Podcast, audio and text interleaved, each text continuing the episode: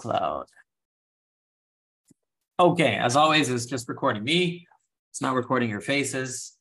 Uh, if you see it spotlighted on me, you know that's how it's working. If it's not spotlighted on me, you always remind me to uh, add the spotlight. Um, so it's great to see everybody.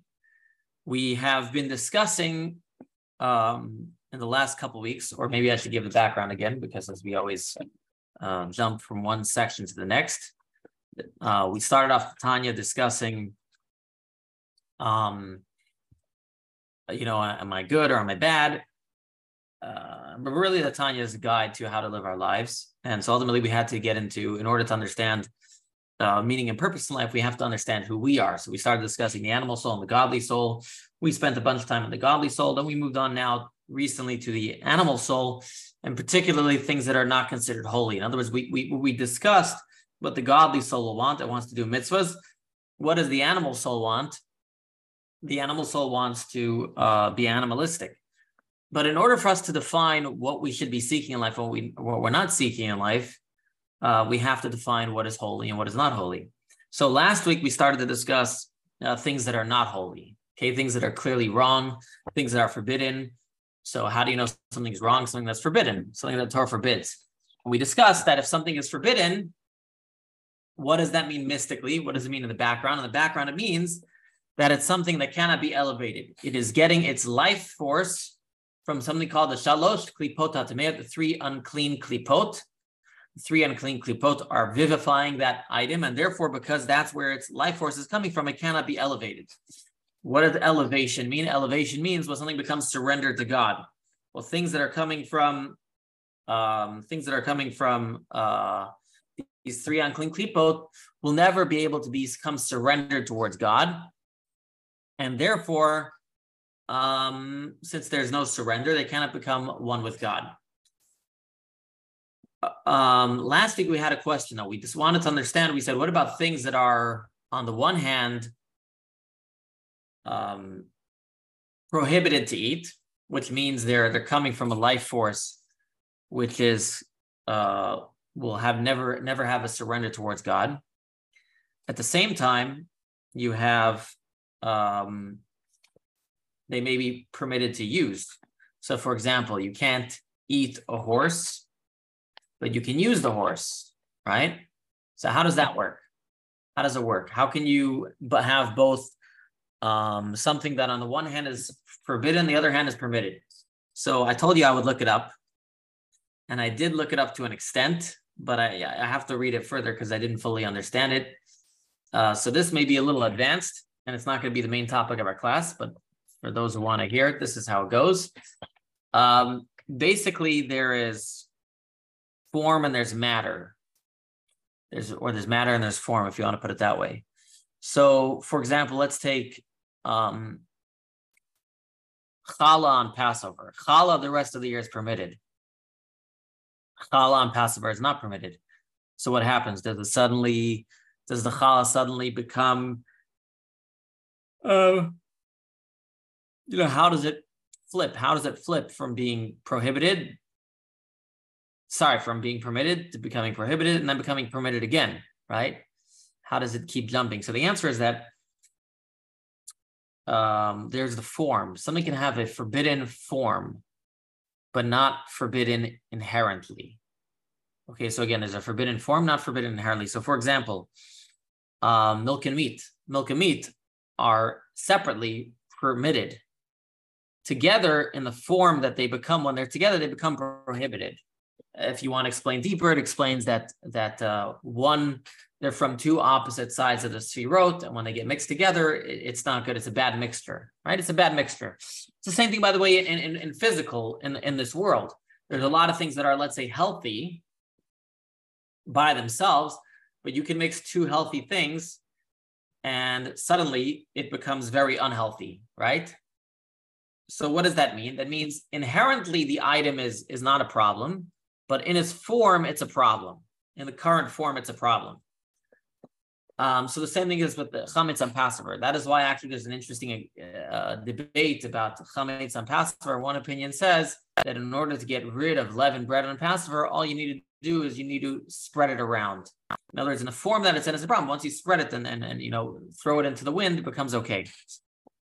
Um, so the same thing we can say is about a horse. Insert it, it's not a horse is not inherently an issue. In other words, in its essence, it's not an issue, but in the form of food, it's a problem. And in the form of food, it's coming from the three unclean klipot. But in its inherent energy force is not necessarily completely forbidden. However, let's say certain things like idolatry, it says idols have to be completely destroyed, right? Can't have any benefit from them. Um, so idols, those stones that the idols are made out of, have now become completely uh, forbidden inherently, and therefore have to be destroyed, not just not used in a certain way, but they have to be completely destroyed. Again, I have to read further into it, but there's they're basically what I've been gathering is they're making a distinction between the item as it exists in its form versus the item in its inherent state. So that's that's all I can tell you for now on that. And uh, now we're going to move on to things that are a lot simpler. Okay, so if you got it or didn't get it, I I, I told you I would explain you something, so I, I had to do that. Um, and if you're lost a little bit, uh, listen, some of these things are mystical and they're deep. All right, so let's get to um, what we're going to discuss today. We're going to discuss chapter seven, which is page 92 if you have the book, but I'll, I'll share the screen in a moment. But I'm going to start with a question. Um, what do you think is easier to learn the whole Tanakh, to learn all the books of the Bible, or to eat dinner? What do you think is easier? Any takers? Sounds like a trick question. To eat, to eat dinner, to eat dinner. Eat, eat dinner is hardy because harder because. Um, to eat dinner is more difficult because there's less you, it, it's it's an experience where you're you're totally free and that particular book there's a lot of how to live life and directions and guidance and so you can kind of settle into that mm-hmm. and eating dinner it's kind of it's, it's a time where you feel a lot of anxiety and the reason you feel a lot of anxiety is because your mind is just kind of free floating. But when your mind is directed and guided in a particular way as studying Torah, um, there's more there's more calm. Saying there's more peace when you yeah. you uh, yes. when you eat when you um when you're studying. Study. Okay, good, good. Anybody else? Any other thoughts? Well, there might be more klippa on dinner. right, there may be. Depends what's being served. If I cook it, there's no clean. Don't worry. Well, when, well, when you're serving it, it's not even dinner. But right, right, right, exactly, exactly. No, what I mean by that is that uh, the godliness of the dinner might be more hidden. Right, right. It might be more difficult to um, uh, to uh, address dinner in the manner in which it's supposed to be addressed, as mm-hmm. opposed to just food as nourishment to do godly tasks. Tanakh is a little bit clearer for most people. That's why I say maybe there's more klippa on dinner than. Good, good. So, uh, um, and, yeah. and Torah is one activity. Eating dinner is a plethora of activities. There, as as we as we study on Sunday at Talmud, there are so many intricacies of which blessings to say and when and where and how and and and do you say it together? Do you say it separately? There, there's a lot of different intermixing things that occur even with a simple meal. So after after the last three weeks of Talmud class, I don't want to eat anymore. But that's a whole other story. Um, all, all you got all you got to do is wash for bread, and then it's simple. Except except if it's certain type of pocket breads in the middle of the meal, okay. Or, or if you have wine before, after, you don't want to have wine, but then you decide to have right. wine. So it sounds like I have an educated audience here. People have been coming to the Tanya class for a while and Talmud, in which you've come to understand that um, things that are clearly holy and are, are in a sense a lot easier in life to do because the path is clear versus uh, eating, which has uh, so many intricacies and so many places to fall. Okay, so uh, that's going to be our discussion today, the, the, middle ground of life, right? So last week we discussed the Torah study, the mitzvah, which is pretty clear cut. Yeah, sometimes it's challenging to, you know, do a mitzvah or whatnot, but um, it, it, but in a sense, um, it, it's very clear, it's very straightforward what needs to be done. You do it or not, okay. But when it comes to uh, allowable activities, that's where, um, it, in a sense, it's it's a lot harder because um, it's a lot harder to to get to do it right. So let us discover the mystical meaning behind this. Okay. Um, so last week we discussed there was the three forbidden klipot. Those are things that are completely forbidden. So eating not kosher, eating um, pork, eating ham, uh, serving idols, and all those things. And today we're going to discuss klipat noga. That is the second type of klipa or vivifying life force for items in this world. And klipat noga means the shining klipa, shining klipa. So it has a certain element of it that shines. And again, all this comes back from the uh, verses in Ezekiel, where uh, it says "V'noga lo savav," and there was a light shining around it. And this refers to the klipa, which um, has some light in it. So even though it's a shell, as we discussed, what's the idea of the shell? The shell is hiding on the actual fruit, similarly to some of these uh, forbidden things. They're hiding the actual fruit, meaning they're there to give you uh, free will, free to, to give you choice. Um, but then there's uh, then there's a klipa that is not just there to give you free will, but actually has some light in it. Okay. Um, the way to look at it is, is thinking of it like this there are like peanut shells, those are hard, which you don't eat at all. So those are like forbidden things. And then there's like apple peels or, you know, uh, pear peels, which are more uh, soft, which to an extent you do eat them as well. Today, of course, they say uh, shells have within them um, a lot of nutrients as well, but uh, that's that's for another time. Um, so this is the klipa, which is going to vivify all the intermediate things in life. Um, so how do we know what belongs to the fully forbidden klipot and what belongs to the uh, middle ground klipot? It's simple. Things that are forbidden by the Torah go in the three totally unclean, unholy klipot. Things that are uh, a lot, th- uh, things that are uh, not forbidden, those will go in the middle ground. This is an important distinction because um, a lot of times, in others, what we get from here is that uh, things that are forbidden are not just like, let me put it this way. Sometimes people want to know, like, why, why, why is this suddenly forbidden? You know, what's what's so bad about a cheeseburger, or what's so wrong about uh, pig meat, or whatever it is. The Torah, based on our understanding of mysticism, the Torah is not just arbitrarily picking things, but the Torah is actually revealing to us that this item over here actually cannot be elevated. It has its life force from a klipa, which is not allowed to be elevated because it cannot become ever surrendered towards God. So again, the Torah, when it forbids or permits certain things, it's not just arbitrarily picking things to drive you crazy, but it's actually in the mysticism uh, te- telling you what the reality of the world around you is. And I, I find this very meaningful um, to me, it gives a lot of meaning to things that are forbidden in the Torah. It's um, it's not just uh, you know I want to test you, which it is a test, of course, but it's also let a lot, letting you know what is the reality of the world around you. That is why, as we dis- I think we've discussed previous times, the word asur and mutar in Hebrew. We'll see if people remember. What does the word mutar in Hebrew mean? Anybody knows what does the word mutar mean? So mutar generally means permitted, but mutar in Hebrew also means unbound, untied. And the word asur, which is forbidden, also means tied up.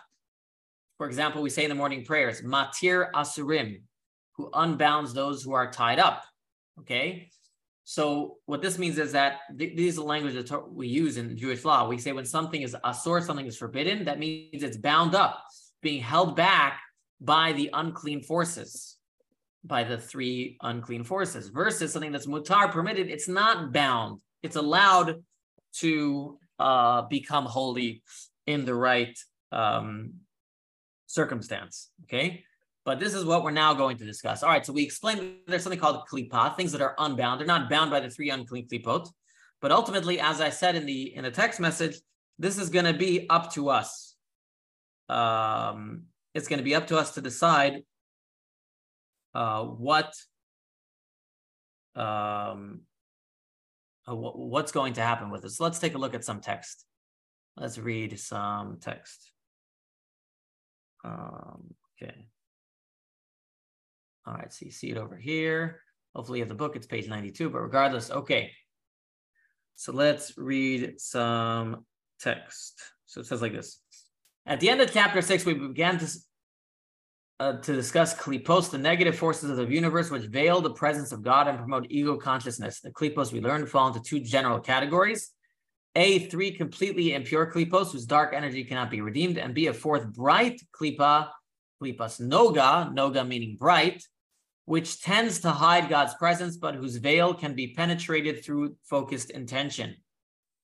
But in contrast to the things mentioned at the end of the previous chapter, which are derived from the completely, completely impure klipot, like things that are forbidden, the following are derived from the bright klipa.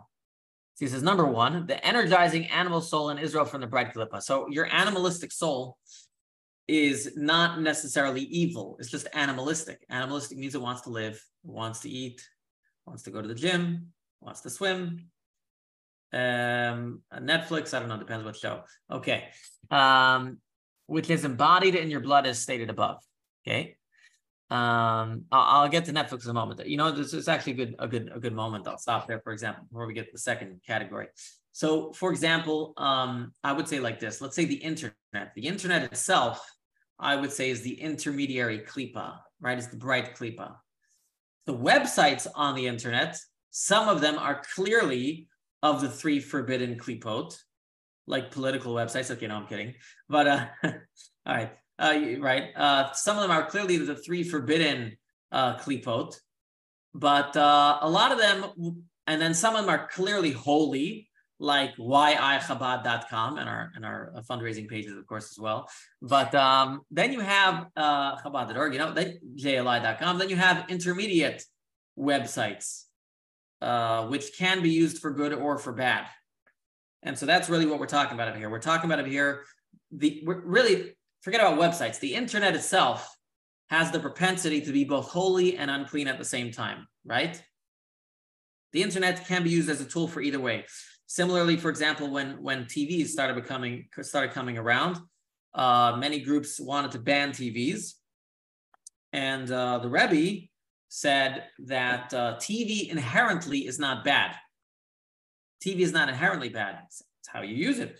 And therefore, the Rebbe said we should broadcast the Farbrengens. We should broadcast the Rebbe's talks throughout the world on TV. And so they got the satellites and they would broadcast the Rebbe's talks we needed Farbrengen. And I know, I know some people who became close to Judaism from just flipping their TV channels and uh, seeing the Rebbe talk on TV. If you recall, back in the day, also uh, TVs used to have this nonprofit station. They had to have one free station for nonprofits. You know, for many years, my father was on there, and many other Chabad rabbis would utilize that to do an hour a week on these TV stations. Um, so these are uh, some of the things that are uh, intermediate. In other words, a kosher channel, well, I shouldn't say kosher channel, an actual religious channel, of course, is holy, but the TV itself or the internet itself would be intermediate. Okay, let's give another example. The souls of kosher cattle, animals, birds, and fish, which are permissible to eat. These are all intermediate, which means they can be raised. Bright klipa being the sustenance and life force of everything that is permissible to eat from the mineral and vegetable worlds. So there are some vegetables we're not allowed to eat, right? So it's particularly in Israel, certain vegetable, you know, or if you grow, uh, com- if a Jew grows combined, you know, if a Jew grafts things together as a problem. But otherwise, vegetables are kosher. Then he says, Bri, bright klipa is also sustenance and life force of every worldly act, spoken word or thought that has no trace of religious prohibition in neither root nor branch from the 365 prohibitions and their officers in biblical rabbinic. So when you talk, are you saying forbidden or permitted? Well, it depends what you're saying. Why such an activity? Why is such an activity considered to be from klipa, the dark energy of the universe, if it is not prohibited in Torah in any way? um, you know, let me, let me go back for a second before I get to that. Uh, I want to, I want to make a, a list of it here. I want you guys to figure this out. What is considered holy and what is, let me see if I can pull this over here a second. Let's see how well everybody's been listening. All right, do you see this uh, Excel box? Is this being shared on the screen, Excel box? Yeah, so let's let's take a look at, um, so we're gonna have different uh, forms in the world, right? Different types of life force. Uh, then we're gonna decide, is it, um, what part of it would be, let's say, holy? What part of it would be middle? What part of it would be unholy? All right, so let's take a look. Let's pick, uh, let's start with uh, the uh, animal world. So what would be a holy ant? What would be a holy animal? What would be holy from the animal world? Based on what we know from the Tanya. This, this graph will help you live your life and make decisions about uh, what, what to do. So what in the animal world is holy or has become holy? But it has split hoofs and chews its cud. Okay, that would be the middle ground. The animal is is middle One ground. that's been shechted already. Uh, no, not not either when it's been shechted. Not necessarily. It's still anybody can eat it with any type of intention. What is already holy?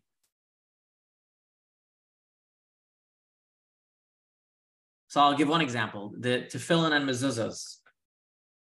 Okay, they are written on parchment. Okay, those are now currently holy. I would, of course, also say, you know, offerings in the temple. Okay, middle ground would be, let's say, kosher animals, right? Or kosher, kosher, kosher animals. Okay, even once slaughtered. Okay, before they're eaten, as we're going to discuss soon, your choice in this column makes all the difference. See over here, that the tefillin and mezuzahs are already holy.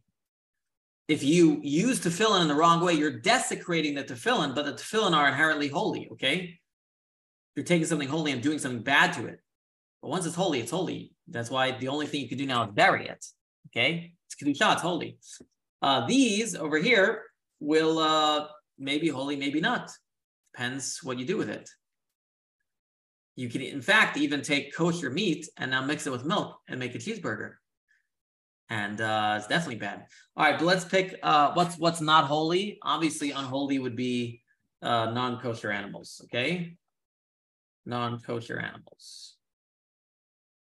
Okay, all right. Let's pick. Let's find something in the um, plant world.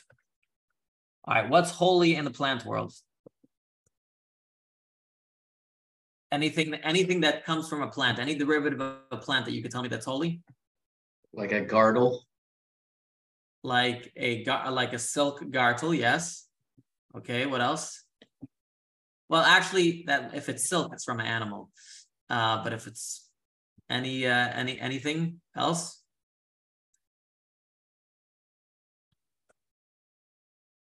A yarmulke. yarmulke maybe yarmulke let's go with uh see here i'm going to add something. Is matzah holy? See earlier i said it may not be right? Well matzah that's actually eaten on passover uh, at the seder right? So once so you've taken something that grew from the ground and now you did a mitzvah with it. Or a, a lulav and etrog Okay. Let's go with that. Okay. Uh, what's the middle ground? Obviously, all kosher food, right? Kosher food. Uh, so all your kosher food that grows on the ground. Then unholy would be uh, things that are unkosher of the plant world, which we discussed. Non-kosher plant. Um, plant food. Okay. Um, now here is where it gets more complicated so basically in these middle items i'm not going to go through the rest of the list i could keep going but the basic idea is in the middle in the middle field this is where your choice matters. So if you take kosher food and you do a mitzvah with it it obviously goes to the holy side. If you eat kosher food and you do something unholy with it so for example i don't know you feed it at a local uh, uh, I don't know. You could take kosher food, and uh, like I said, you could mix it with meat and milk. But there's other non-kosher things you could do with it. Uh, what about if I'm just? What if I just eat food? What if I just eat food? Is it is it going to any side?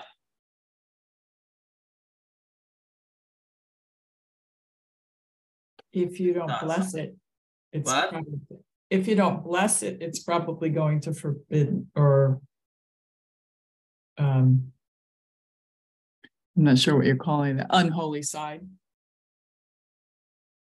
Well, right. You're saying if you eat food and you don't bless it. Interesting. Okay.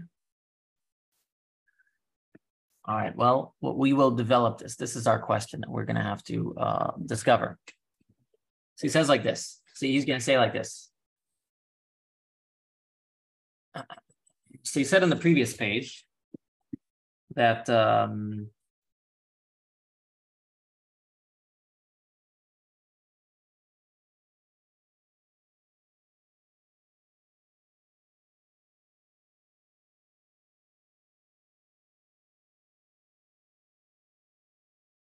Um, okay, well, let, us read. All right. So what happens if you eat? So now he's talking about if you eat without uh, intention for heaven. So he says like this: If this activity was not carried out for the sake of heaven, but rather it is motivated by the body's will, its desire for lust. So he's saying any action, speech, or thought in worldly activities that is not directed towards God. So it's obviously not.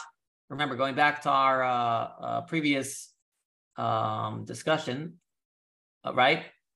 So if you do an activity that's not holy, so let's say, right? So we're talking about activities over here. So let's say you, um, you talk, you uh, you go to let's let's let's let's hit the gym again because we love talking about the gym.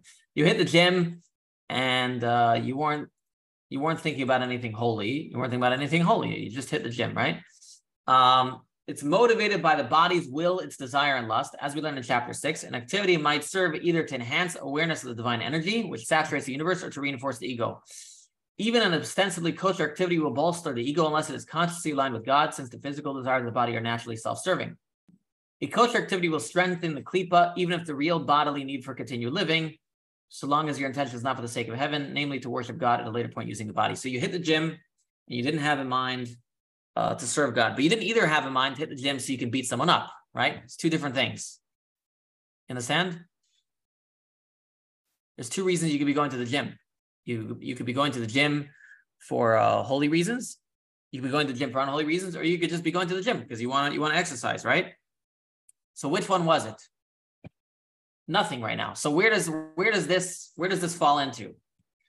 So he says like this. Even if a kosher activity is devoid of pleasure seeking intent and is carried out purely to maintain a healthy body, it will strengthen klipa so long as God has not entered your consciousness.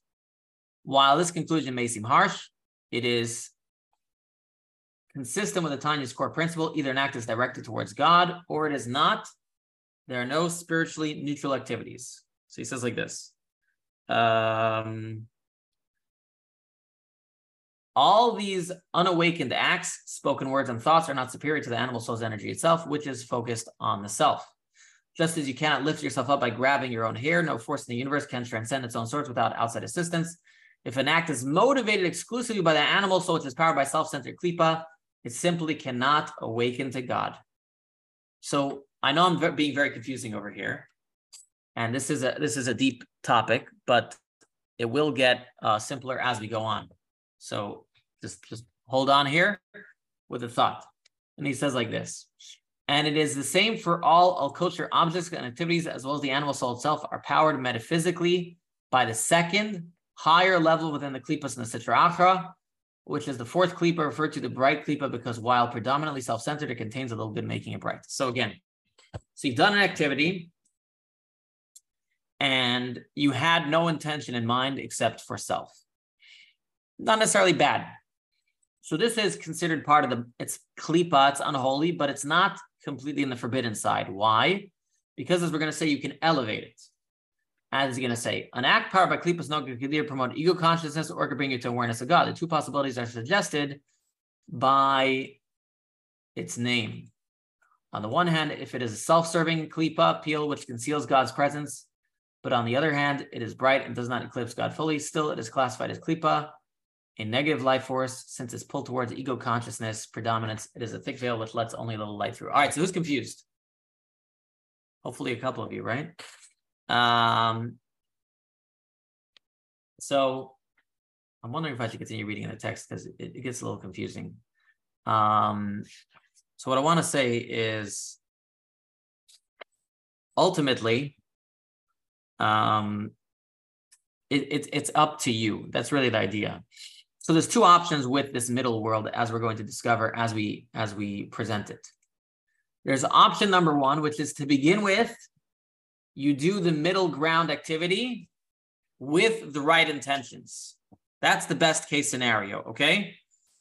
Um, that's the best case scenario. So you hit the gym because you want to become a security guard at Chabad, okay? All right, there's other reasons, of course. You want to be healthy so you can do mitzvahs. So you can walk to shul. Uh, you can also hit the gym to beat up people. Okay, that's another option. Let's say you just hit the gym without any, you just want to hit the gym. Now, after you've hit, and I don't think that's how you spell gym, but that's another story. um, after you hit the gym, um, you now have a choice how to use that energy, right? In other words, um, you are now a healthier person. Now, what are you going to do with that extra energy that you have? That's an important question. In other words, are you now going to um, use that energy for good, or are you going to use it for not good? Or let's take a simpler example: kosher food. So you ate kosher food without any intention of doing a mitzvah. You were just hungry. Okay. But now that you've already eaten, you're going to take that energy and you're going to do a mitzvah with it, or you're going to do something holy. You're going to do the right thing with it. Okay. So now you've, because it was to begin with, klipat noga, because it was the bright klipa, you can actually elevate the energy of that kosher food to holiness. Even though when you ate it, you ate it with the wrong intention, you can elevate it to an extent. Tanya is going to discuss later to an extent because you ate it with the wrong intentions. There's a part of it that will not be elevated, but that's not for right now. The main point here is that the intermediate stuff, even if you start off on the wrong foot, in other words, even if you don't originally do it with right intention, because it's considered the bright klipa, the klipa that can be elevated, because it's not completely ego-centered, therefore it can be elevated. Conversely, if you ate something not kosher, no matter what you try to do later, you can never pull it over to this side. It will never, ever have the possibility of being elevated. That's number one, I want to tell you. So, again, number one, anything that falls in the middle category of your life has the potential of being elevated. And that's really good. That's really important. So, you know, people were worried in the past. Well, you know, it's hard to keep in mind, you know, the right intentions all day. It's hard to go to business all day and have the right mind. It's hard to sit in the gym all day. And we discussed that last time. But here, what we're saying is even if, let's say, you did it without the right intentions, but you didn't do it with the wrong intentions, okay? You can afterwards elevate that right? So you worked hard, you gave a portion of it to tzedakah, you do mitzvahs with your life, uh, you have now elevated all of that work, okay? Um, even if you didn't start off with the right intention. But here's the next thing that I want to point out, and that is that uh, Judaism's view is that although the is that the world is not evil. This is why in Judaism we don't separate from the world. Judaism doesn't have a you know some belief that marriage is a problem. Judaism doesn't have a belief because all these things that we think of in life, life, okay, everything, marriage, uh, video games, really everything. Again, there are some bad video games, but I'm saying everything in life can fall in the middle category, right? That's the idea. It's the question of will it ultimately serve a surrender towards God or will it not? So, um, this is our uh, this is what's really hard. And this is why uh, when we had the question earlier, you know, what was easier? Is studying the Torah, you know, study Torah or dinner, right? What's easier? Well, uh, you know, because dinner falls in the middle level, it's a lot harder. So this is why, in a sense, people who live in the business world or people who are not uh, involved in holy activities all day, like let's say I am to an extent, um, it's very impressive because you you have to, you spend most of your day in this column and you have to find ways to bring them all over this way that's a lot harder than living in this column that's why a lot of people like to live this life It's a lot easier, but God really wants us to uh, spend a lot of time over here and pull these items this way and try to make sure we don't pull them that way. That's this is what life is about. And Judaism really loves this because the whole idea is to is to elevate the world, is to uh, lift up the world. This is why, for example, the Nazir. People have heard of the Nazir, the Nazarite. Um, it says the Nazarite who, who, who forbids himself from shaving his hair and drinking wine. It says the Nazarite, when he finishes his Nazarite process, he has to do teshuva. He has to repent. He has to bring a sin offering. Why? It says because he forbade on himself things that God allows. In other words, he forbade on himself to drinking wine. Yes, maybe he needed it, but God really doesn't want us to stop drinking wine. God wants us to take the wine and elevate it. This is why there's an often quoted, uh, or I should say, misquote from the uh, from the uh, Bible. In the Bible, it says, uh, sorry, in the Talmud, the Talmud says, um, you will be asked when you get to heaven. I have to look up the quote. You will be asked when you get to heaven, uh, what pleasures of the world did you deny yourself? Uh, let's see. Let me see. Uh, uh, here it is. Okay, here's the source. The Talmud says, when you get to heaven, this is in, in a, a Talmud Yerushalmi, the Jerusalem Talmud. In the future, one will be judged for all that his eyes saw and he didn't eat. Rabbi Lazar worried about this opinion and set aside money to eat from every kind once a year. so that's the Talmud. The Talmud says, when you get to heaven, you'll be judged for every type of food that you saw and you didn't eat. So how do we understand this? So many people like to take it and say, well, obviously this means we have to uh, live a, a, a, life full of pleasure. We have to keep eating uh, wonderful, delicious, yummy foods and make sure I, I partake of every Mars bar. So first of all, number one, I'm going to say is the food they had back in the times is not the same as they have today. Uh, but number two is I think it's really like this: is the idea is that um,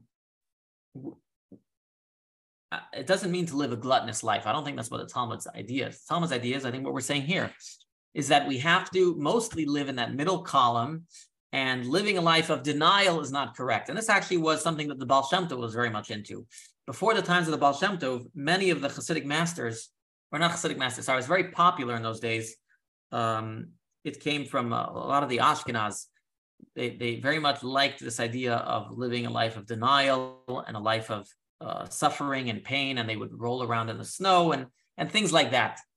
And uh, Hasidism came to say that no, we're not we're not living an ascetic lifestyle, we need to uh, live within the world. Uh, we discussed this last week as well. So that's really what the Talmud is saying, in, in my understanding. The Talmud is saying that um, you have a life to live. Don't keep trying to escape to the study hall. Yes, you should go and study every moment you have, but recognize that your mission is maybe to be in business. You know, there are many business people who come to the Rebbe say, Rebbe, you know, I have so much money, I want to retire and I want to study Torah all day. And the Rebbe would tell them, no, you have possibly a mission in the business world because of your unique position. Yes, you have enough money to live, but it's not just about the money. Number one, number two, obviously the money, you can do great things with your money, but uh, he wasn't necessarily, he wouldn't necessarily tell people all the time to just quit their business and, and go study depended every case, but that's that's that's the idea. Is uh, lit, the middle column is not just necessary, but it's important. It's not just a, a necessary evil, but in many ways it's uh, the ultimate goal, and it's the hardest hardest part of our lives to elevate. Um, as the rabbis say in in uh, Ethics of Our Fathers, Kol everything that God created in this world, lo baro, kvodo, God created it for his honor, for his glory. If everything is created for God's glory, then we should find ways to elevate um, the things around us and not just be in, in a world of uh, denial. Um, this is why, just another example about the table. It says that, that, that a table is like a mizbech. It's like the altar of God. That's why we put salt on it. An altar always has salt. That's why we're not supposed to sit on tables because tables are like the altar of God. Um, so all of this is to tell us that um, the body is uh, is an important thing. Um, okay. let's let's uh let's read some more text. Um, uh, and let's talk about what happens when you uh, make mistakes. Okay, so let's see. Um,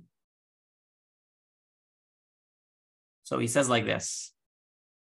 Let's go back inside the text. Sorry if it's confusing. This text is a little bit confusing, but that's how it is. Okay. So we said, um, we say like this, this little good is the source of the positive qualities of animal soul. Visuals explained. Okay, we discussed that in the previous chapter. The bright klipa is an intermediate category between the three completely impure klipos and the realm of holiness. The Tanya's worldview, the closest thing to a spiritually neutral activity is an experience which is unawakened but technically kosher. Right now, the act eclipses God and nourishes self centered consciousness, so it is categorized as klipa, right? It's not holy when you eat kosher food without any intention because ultimately there's an element of ego. But being a radiant klipa, which is very thinly veiled, its energy is easily redeemable. redeemable. And so he says like this this is the important part where he's saying how you can pull this intermediate to the two directions. That is why sometimes klipas noga will be absorbed by the three impure klipot, those are the totally unholy side, and nourish self-centered consciousness, as it is stated in Eitz section 49, beginning of chapter 4, cited in Zohar, right? So if I eat like a glutton, and I just focus on on on uh, my pleasure and, and me me me me, uh, 100%. Even if all the food is kosher, um, it's uh, going to become become absorbed in the three impure klipos because if the, the more ego of myself is involved, the less God there is, the less surrender there is to God. Okay. So that's why uh, kosher is a very interesting thing. Kosher, all kosher means is just the middle ground. Right? And people say, well, you know, it's kosher, right? Well, yes, an item can be kosher, but it's what you do with the kosher item that makes a difference. So eating in a kosher restaurant, the kosher food is kosher, but you know, how you eat it and what you do with it. All right, he says like this but sometimes it'll be it will be uplifted and absorbed in the realm of holiness.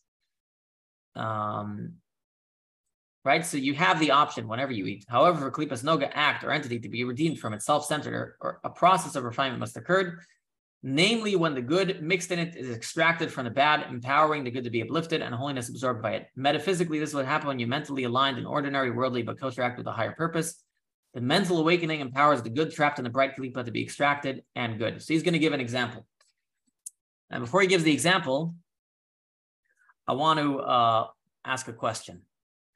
Based on what I'm saying here, that basically there are kosher activities and it's how you act within those kosher activities uh, that defines whether this idol will be absorbed in the three impure klipos or will be absorbed in the three in the, in the, in the one holy side um, I'll give you three scenarios. So let's say I like uh, I like barbecued meat, and in every every opportunity I get, I'm going to eat barbecued meat at home. I barbecue all the time. When I go to a restaurant, I always order barbecued meat. Is my eating barbecued meat? Uh, obviously, the meat itself is kosher. Is that meat? Is that eating the meat? Is that going to be absorbed in the holy, or is it going to go in the unholy? Or another example um, let's say there's a, a somebody who really loves how their house looks and so they spend lots of time lots of effort lots of money into decorating their house okay? So let's say you have a house right? You go you go to home goods you go to uh, home depot and you're always fixing up your house and always uh, making new features and and, and and and and new fancy things in your house.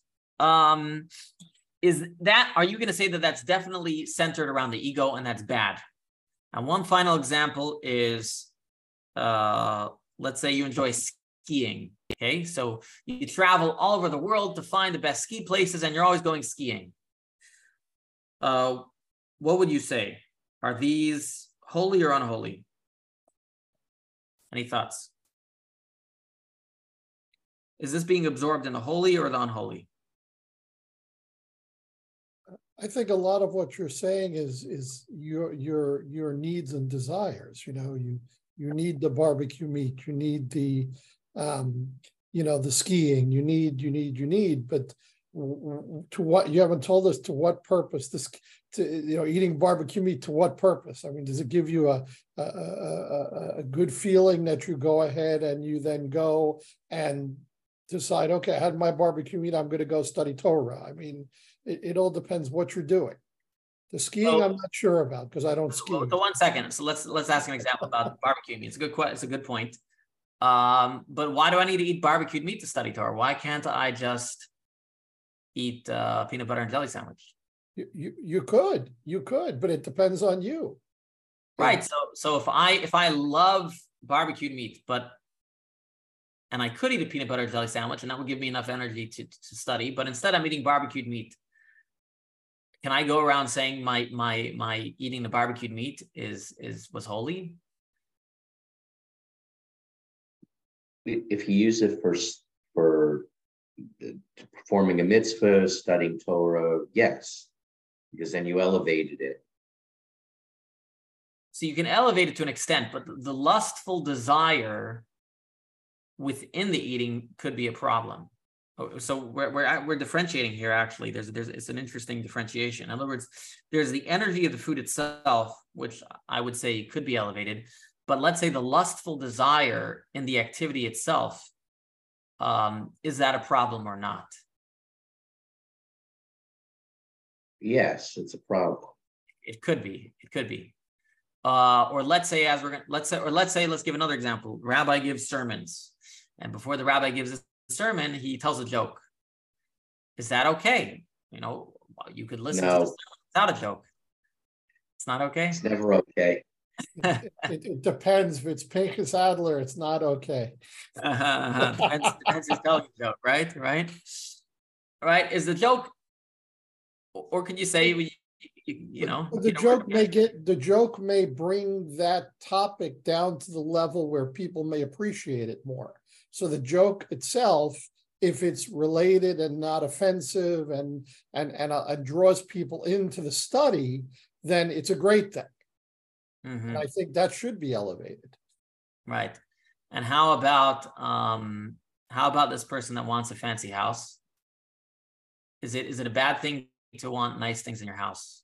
What what could be what could be good about constantly, you know, repainting your house and putting down nice floors and wh- where where's the holiness in that?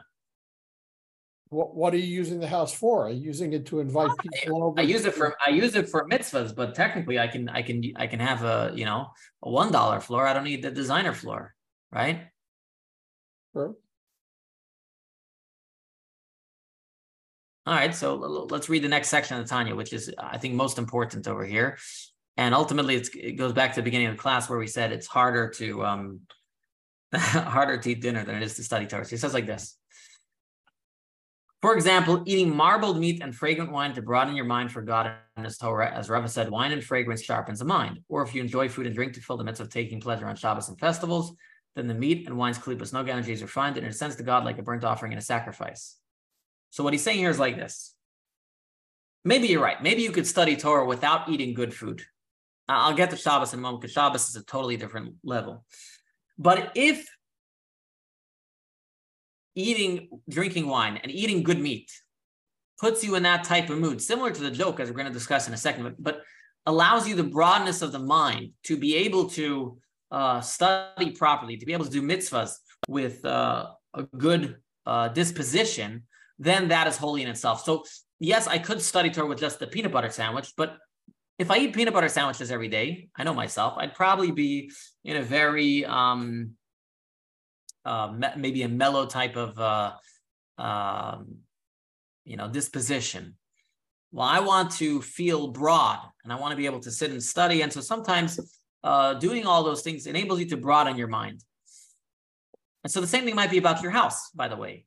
Um, you may need to have a uh, beautiful house in order to have the broad mindedness. It depends on your disposition. It's, it's, I can't tell everybody's going to be different. You may need the, the nice house in order to fit, sit and feel comfortable in your mind and settled to be able to study. So he says, all right, so he says like this. Another example is to use humor to sharpen your mind. Sorry, yeah.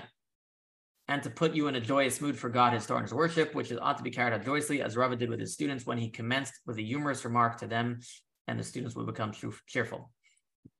Judaism doesn't require you to desist from worldly activities and pleasures. If they are kosher and good within themselves, they can be elevated like a sacrifice to God, so long as they are performed with an awakened consciousness aligned to a higher purpose. All right. As he just, just I want to read the flip side of that.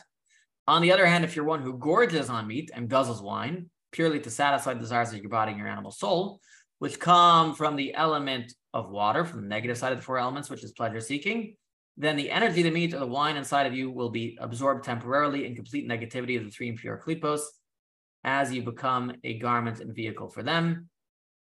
Unlike an act powered by the three completely negative klipos, whose evil is not redeemable, a kosher act which is marred by a self-gratifying intention will only strengthen the negative forces temporarily, temporarily until you repent and return to the worship of God and His Torah.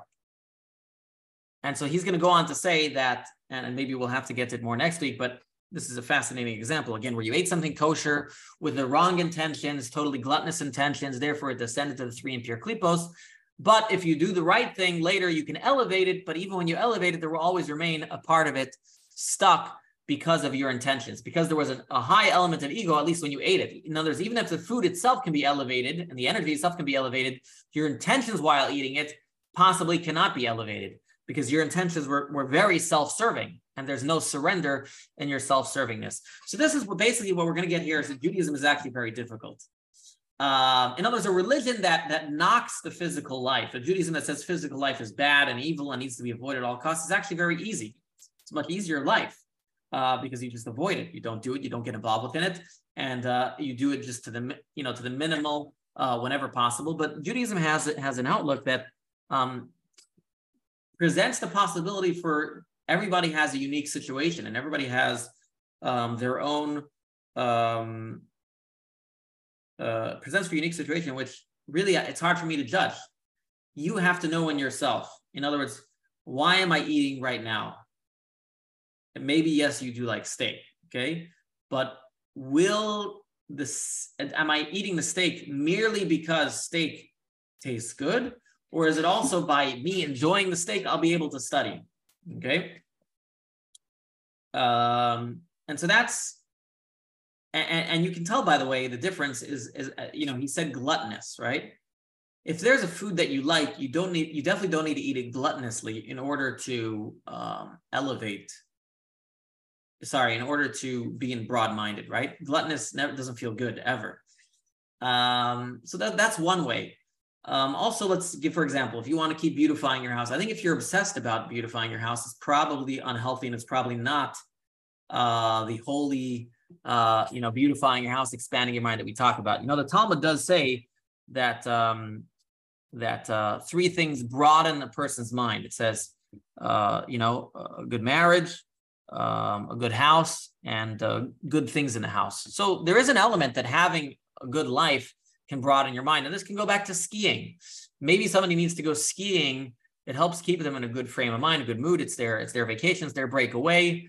Um, but it's possible that an obsession with it uh, to the point where um, it's about the skiing itself and not necessarily what it can bring you in your life, uh, that can become a problem.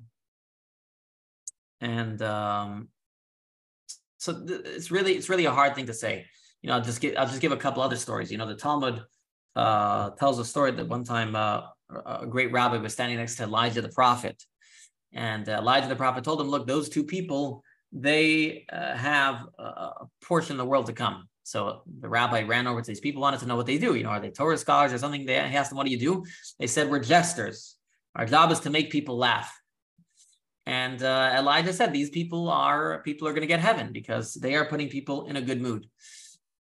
But what I'm saying today is very dangerous because again, you can take it and understand it in a way that uh, will, and you can abuse this idea as well, and uh, say, well, you know, this is all to broaden my mind and, and and abuse it. So we have to always keep the goal in mind. The goal is never for the steak itself. The goal is never for the skiing itself. The goal is not for the meat itself the goal is for the broadness of mind that it will bring me.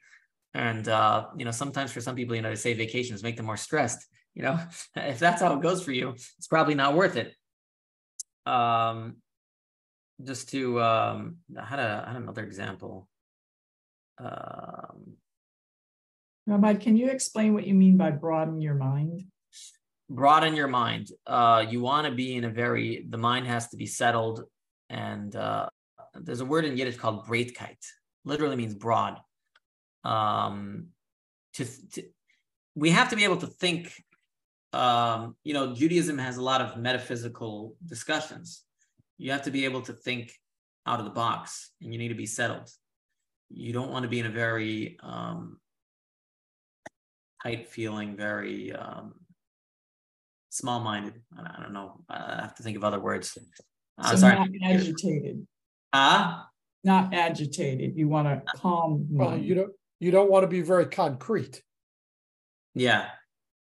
Yeah, you need to be able to think beyond linear, basically. A linear thinking can only get you so far. You need to be able to come up with better ideas. So when you study Talmud, you come to a question. You, when you study Tanya, you have to broaden your mind. Think about it. You know, Tanya is not a simple, straightforward. You have to have a more broad look. Um, so th- these are all places where having a broad mind can help. You know, uh, so if someone's coming to a Tanya class and hoping for, I'm going to tell you, you know, how to, you know, you know, make a right, make a left, make a right, make a left. It's not like that. Tanya's you need a broad mind to study it, right? It's it's a little out of the box. Um, it's a little metaphysical.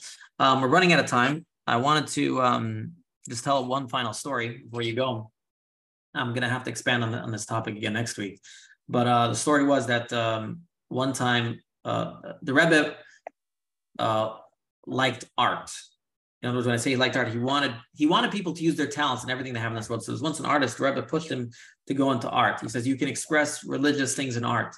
So he one time put up a show in 770. He put up a you know art display, and the Rebbe walked through everything. And when the Rebbe finished, he says, "Listen, I love your art," but he told him it's too spiritual. You know, the depictions are very spiritual. You know, he says, "I want you to draw more concrete items. You know, draw you know holy scenes, a Shabbos scene, a synagogue scene, something more concrete than the mis you know ethereal themes uh, themes." So the same thing is, is in our lives. Is, is it's amazing to live a spiritual life, live in the ether, live in Torah study. Uh, but ultimately, uh, God wants us in the concrete. He wants us to do mitzvahs here in this physical world uh, in ways that are um, it's difficult. It's very difficult, and we each have to judge with ourselves uh, these activities that we're doing. Are they holy? Are they not? But that's ultimately God wants us living in that middle that middle ground, and uh, always to try and live there. But you'd always try and have the right intention, which is surrender to God, and not just self-serving, but how this will serve and further my uh, religious life. And uh, that's what I'm going to leave you with today. Um, just make a, a, a, plug for the fundraising. If you haven't yet joined the matching campaign, the matching campaign is still going on. Uh, you can still join, and we're still uh, 25% away from our goal. So it'd be nice. Anybody can join. And uh, we will see you all next week. Uh, actually, sorry. Next week is, I think, Tisha B'Av, right?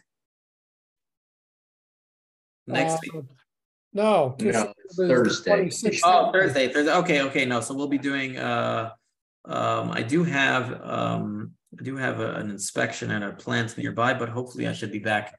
So there'll probably be a Tanya class next week on ninety percent. Um, but thank you all for coming. Yasha Koach, Rabbi. Yasha Well, Koach. thank Thank you, Rabbi. Thank Thank you, Rabbi. Thank you. I'll, I'll stick around if anybody has any questions, of course. But Uh, Rabbi, continued success on the fundraiser. May you Thank raise you. more than you need to. amen, amen, amen. Thank you, thank you. Bye, Rabbi. Bye, bye. Thank you. I Rabbi. Do you have, is there a link to give?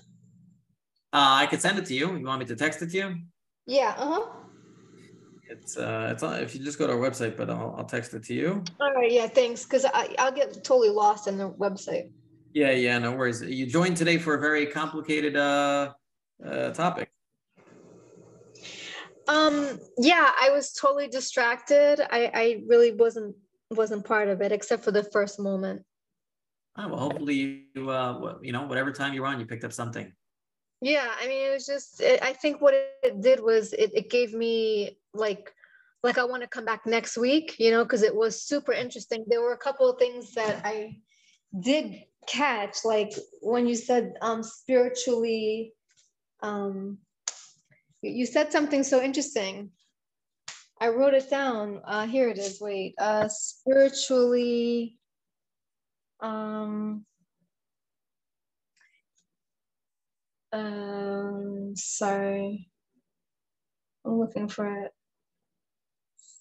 Okay, if you find it, let me know.